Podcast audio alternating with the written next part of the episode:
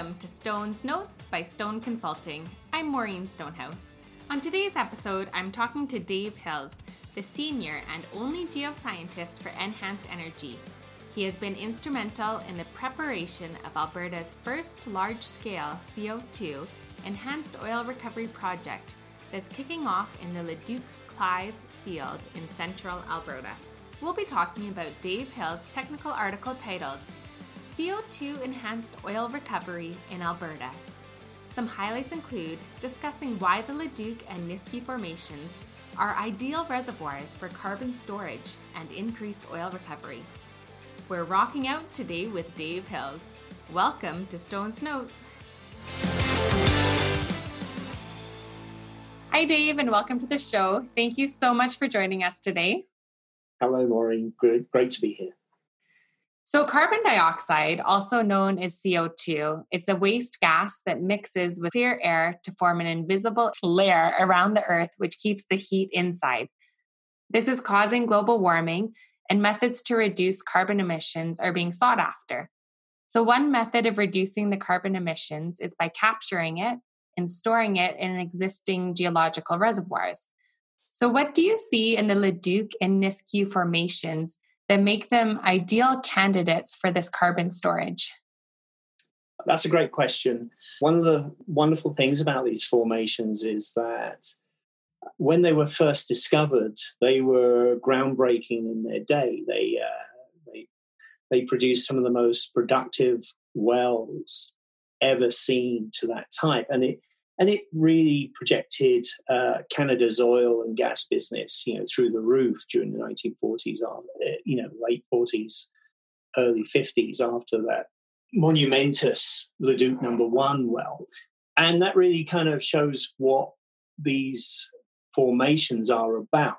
They're massive volume, they're very permeable, and basically single wells can have access to a large volume of rock, you know, a large volume of, of fluids.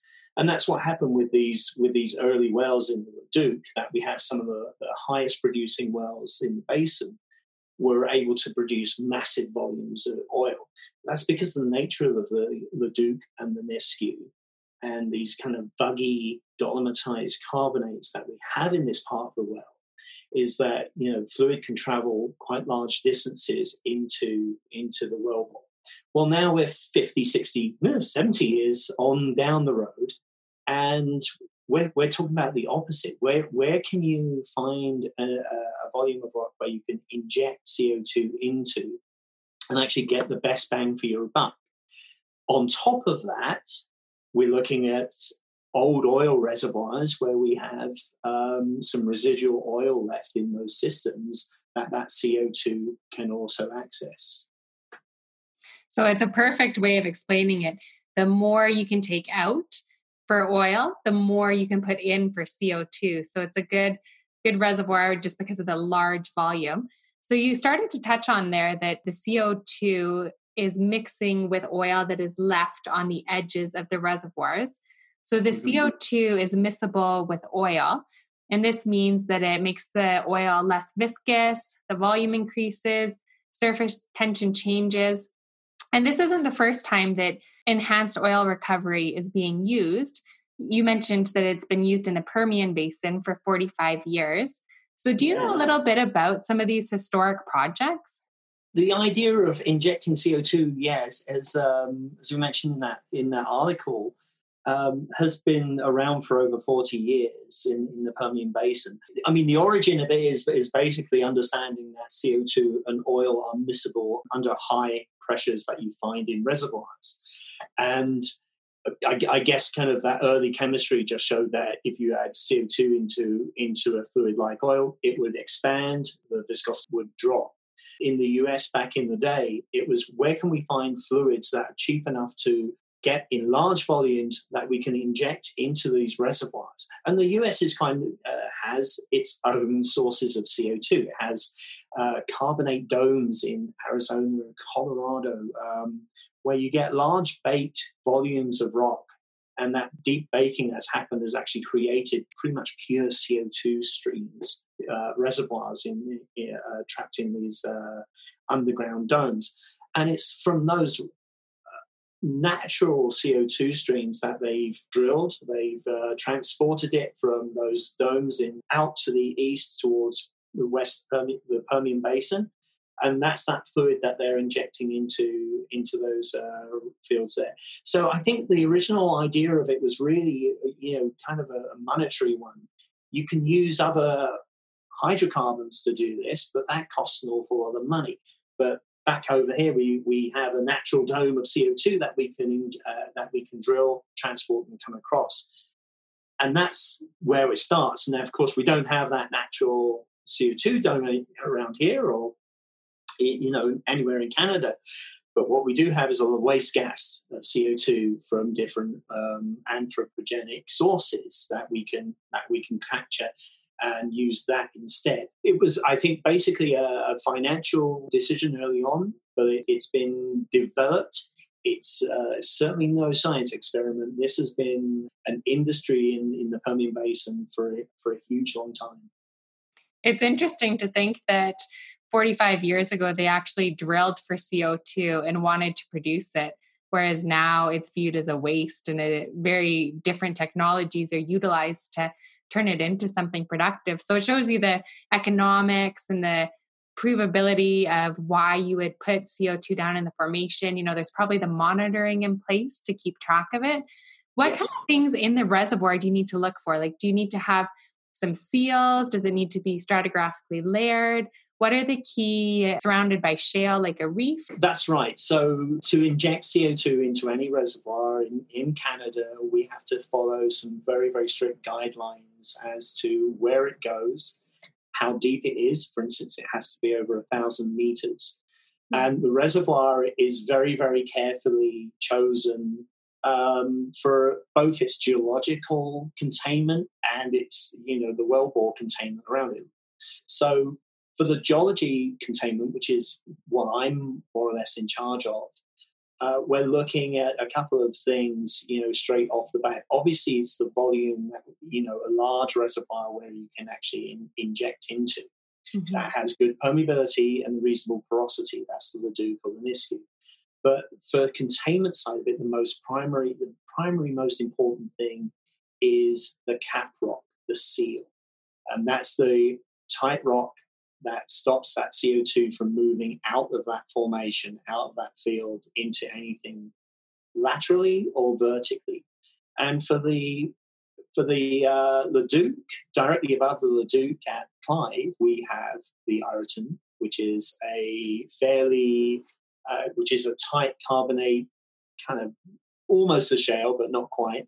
That's a good seal because we know it's a good seal because it's held an oil reservoir underneath it for probably you know tens of millions of years. It's held you know tens of meters of oil and gas below it in the Leduc reservoir for uh, geological timescales.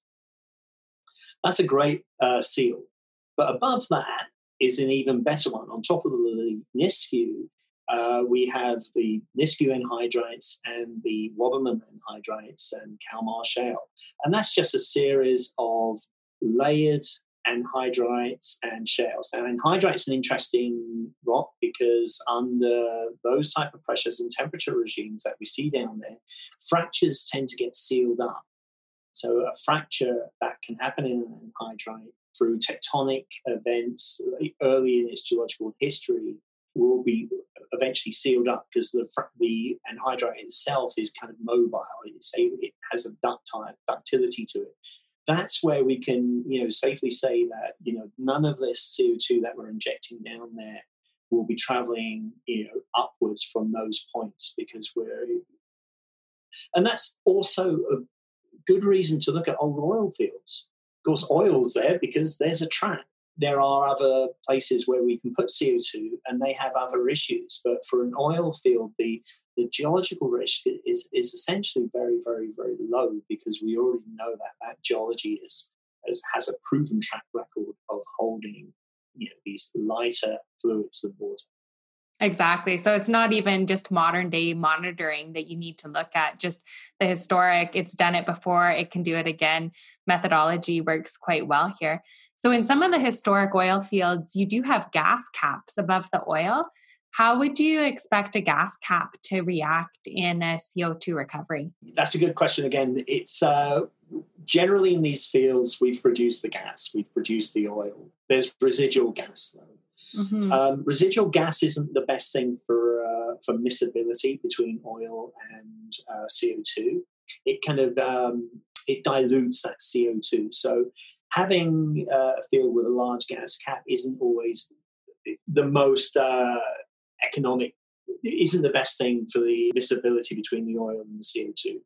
You want to try to avoid that a little bit. But again, you know, the amount of actual CO, uh, gas that we have up in some of these fields has been drained off. It's, they've been produced away. There's a little bit of residual in there, uh, but it doesn't t- change the, um, the chemistry or the, the mechanics of what's going to go down there in this case. Speaking of Clive, that's located in central Alberta, and it's already gone through the primary recovery, some secondary water flood, and this is the tertiary recovery. So, how much do you expect this to increase recovery by? Um, every field's different, and every field is kind of dictated by the way that we inject, the way that we approach the CO2 EOR. Usually, for Clive, and I'm going to be quite uh, you know regional around here to include other fields, is like you can produce up to you know 50% of the oil that's there roughly with the carbonate and you may expect to see almost half of that again to be recovered in this tertiary phase. It's pretty much half of what's there. There's a very very rough indicator for for any type of carbonate co2 eor or oil flood and that'll be the same for weyburn and for the permian basin examples as well. They all kind of follow that rough rule of thumb. You know, when we do our simulation and we, we kind of go through the process, we individual fields will have a slightly higher idea about, you know, where where that number will eventually land. But it will be, you know, they generally land around that point. That's a huge volume.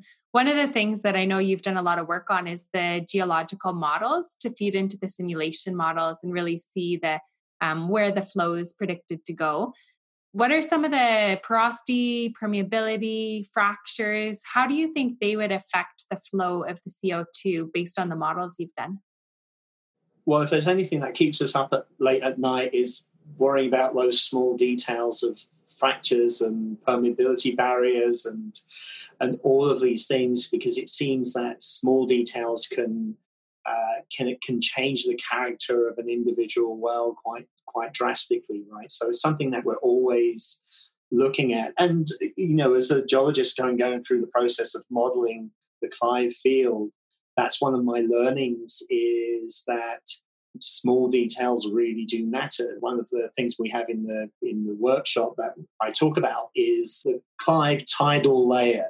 It's a layer quite close to the top of the formation that weren't really were really aware in the early days that it was a continuous thing going across the field. Uh, a combination of some very odd production characteristics over the years from some of the wells led us to look back at this layer of, of rock. You know, it's about four or five meters thick, and it's about you know eight to ten meters below the top of the the Leduc and really kind of re- look at the, this thing that we seen the character of it, we just didn't know the significance. It turns out, you know, that locally this can be a barrier to to quick oil flow through the rock. It's not it's not a, a layer. It's not impermeable by any means but it is it's a layer that has to be considered when you're designing your wells when you're designing your flood is to say well you know co2 is is is a fluid that can get anywhere but you need to have that characterized very very well in your models to truly understand that field.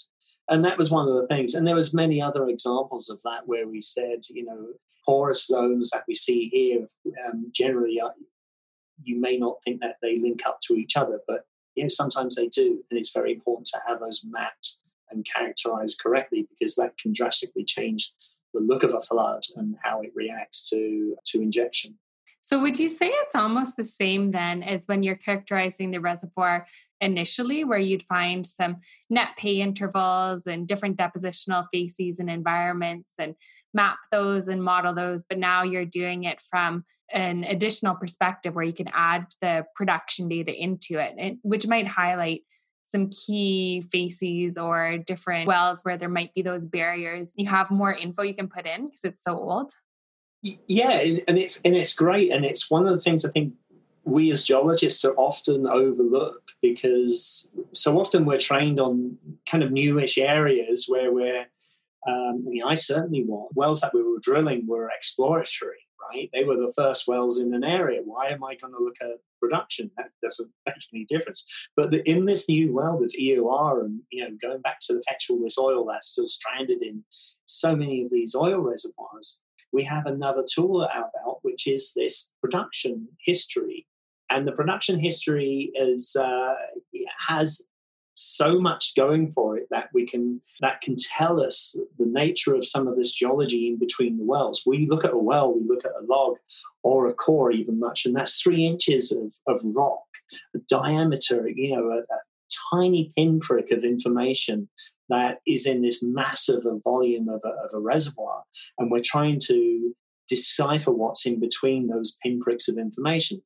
Well, you know, we're good at seismic and using that type of thing, but another tool is production and, you know, understanding that production history, where the right well was flowing, what you can tell an awful lot when you get your production engineer and your geologist together and you really deep, deep, deep dive into that data. We've done that a couple of things, a couple of times at Enhance, and every time it's it's been an eye opener for me as a geologist to say, well, I uh, would never have guessed that of the rock, but I absolutely believe it because the production history is telling me that is the case. So it sounds like you might be a little bit of a of a splitter and have quite a complex model with lots of different intervals in it. So just to put it in context, how thick is the, the Leduc in the area and how many layers would you have?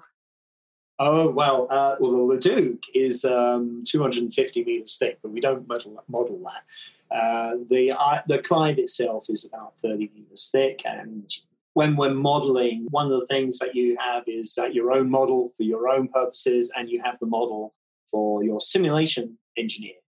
Uh, the simulation engineer's got to do an awful lot of calculations on every cell in that model. So you, you don't want to swamp him with too much data. My own model will have, you know, a, a quarter, you know, 25 centimeter resolution vertically, 20 meter lateral uh, cells. And you always upgrade that for your simulation engineer. But I would like to make sure that I get the most out of my uh, computer power and have as many cells as possible. Because it gives a prettier picture as well. When you show those uh, you know those model pictures having all those great big blocks going across like it's some great big lego model is not very nice so i, I like it. I like my models fine. So in order to get the co2 to the clive oil field it's being transported down the alberta carbon trunk line and this was developed specifically for this uh, CO2 enhanced oil recovery. If the pipeline was operating at its capacity, which I believe is 40,000 tons per day, would it source only Clive or would there would it be able to source other oil fields in the area? The purpose of the ACTL was to supply a large industry of injection throughout um, Alberta coming straight from the industrial heartland, which is you know uh, Fort Saskatchewan area. So the the current um, volume of uh, that we're getting from the um, Northwest Redwater plant and the next door the Nutrien plant is only a fraction of the overall total volume that that line can take. The plan will always be to have newer sources come in and newer sinks go out uh, throughout the, the area. And that, that pipeline will become part, the backbone of a network that links heavy industry to the oil fields throughout Alberta. And, you know, this is why one of the points of the ACTL, it is partly government funded by the province and uh, by the federal government. And the reasons for that was to, you know, this isn't just for Enhance Energy and, and, and NWR and Nutrien, it's for the industry as a whole, as an open pipeline that anybody can inject into and anybody can produce from. It's very smartly located as well. It kind of goes along the Leduc Reef trend, right? So it's convenient for the yes. geology we need. Yes, exactly. Yeah, and and that was that was part of the plan. You know, Clive, if you look on the map on the Bashaw Reef Trend, uh, you've got the Homeglen-Rimbey Reef Trend to the north of there. There's lots going around, and there's lots in you know in shallower rocks around there as well. So the goal there was really just to get us to a central point where from there you can start branching out. So it was June 2020 that ACTL and Enhance Energy did the first injection at Clive. What's coming up next for you?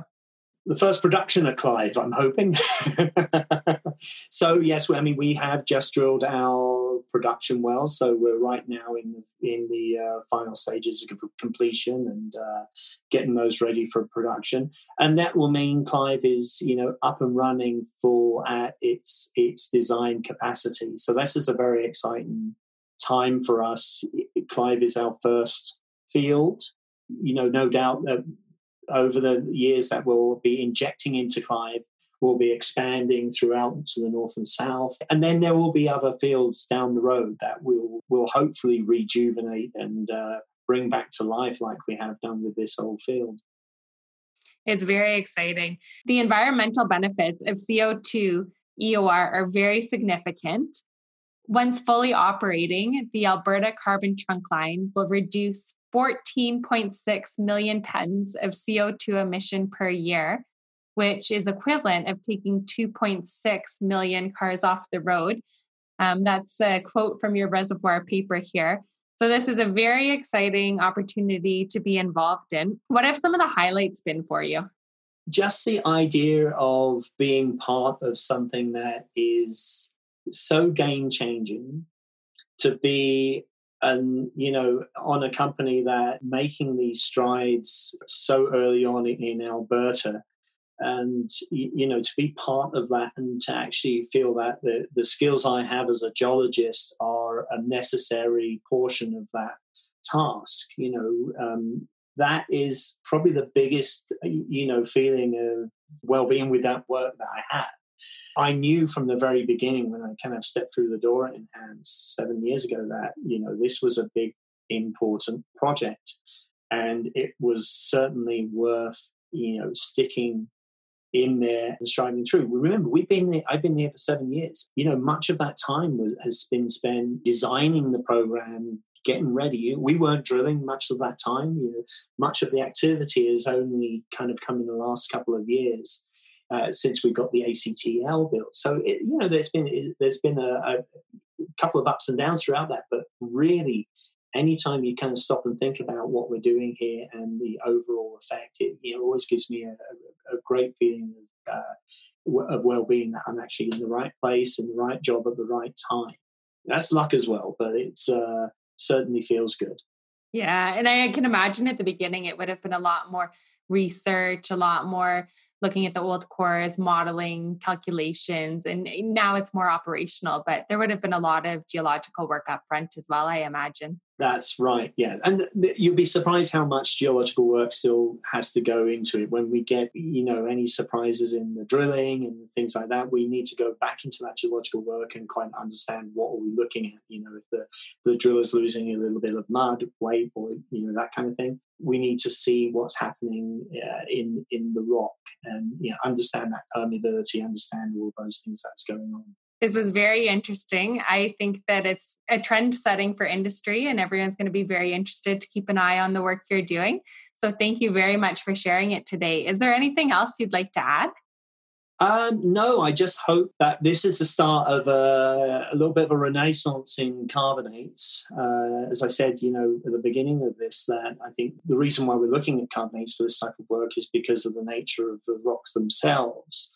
I'm I'm absolutely convinced that a lot of these old reservoirs will see the light of day once again, and that they could have a lifespan of you know, decades ahead of them, thanks to CO2 EOR. There's definitely, uh, you know, we're sitting on the gold mine of these things. They're out there. The value is in is in this process. It won't happen overnight. It will take a long time, but I think we can see some some real industry return in you know a small but significant way back into Alberta, and that's what we're that's what we're kind of hoping for over the next you know the next few years. Thanks, Dave. Thanks, Maureen.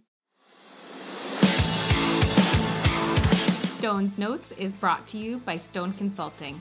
We can be found online at www.stoneconsulting.info or send us an email anytime at Stone Consulting Corp at outlook.com. On behalf of everyone here, I'm Maureen Stonehouse. Thanks for joining us. Until next time.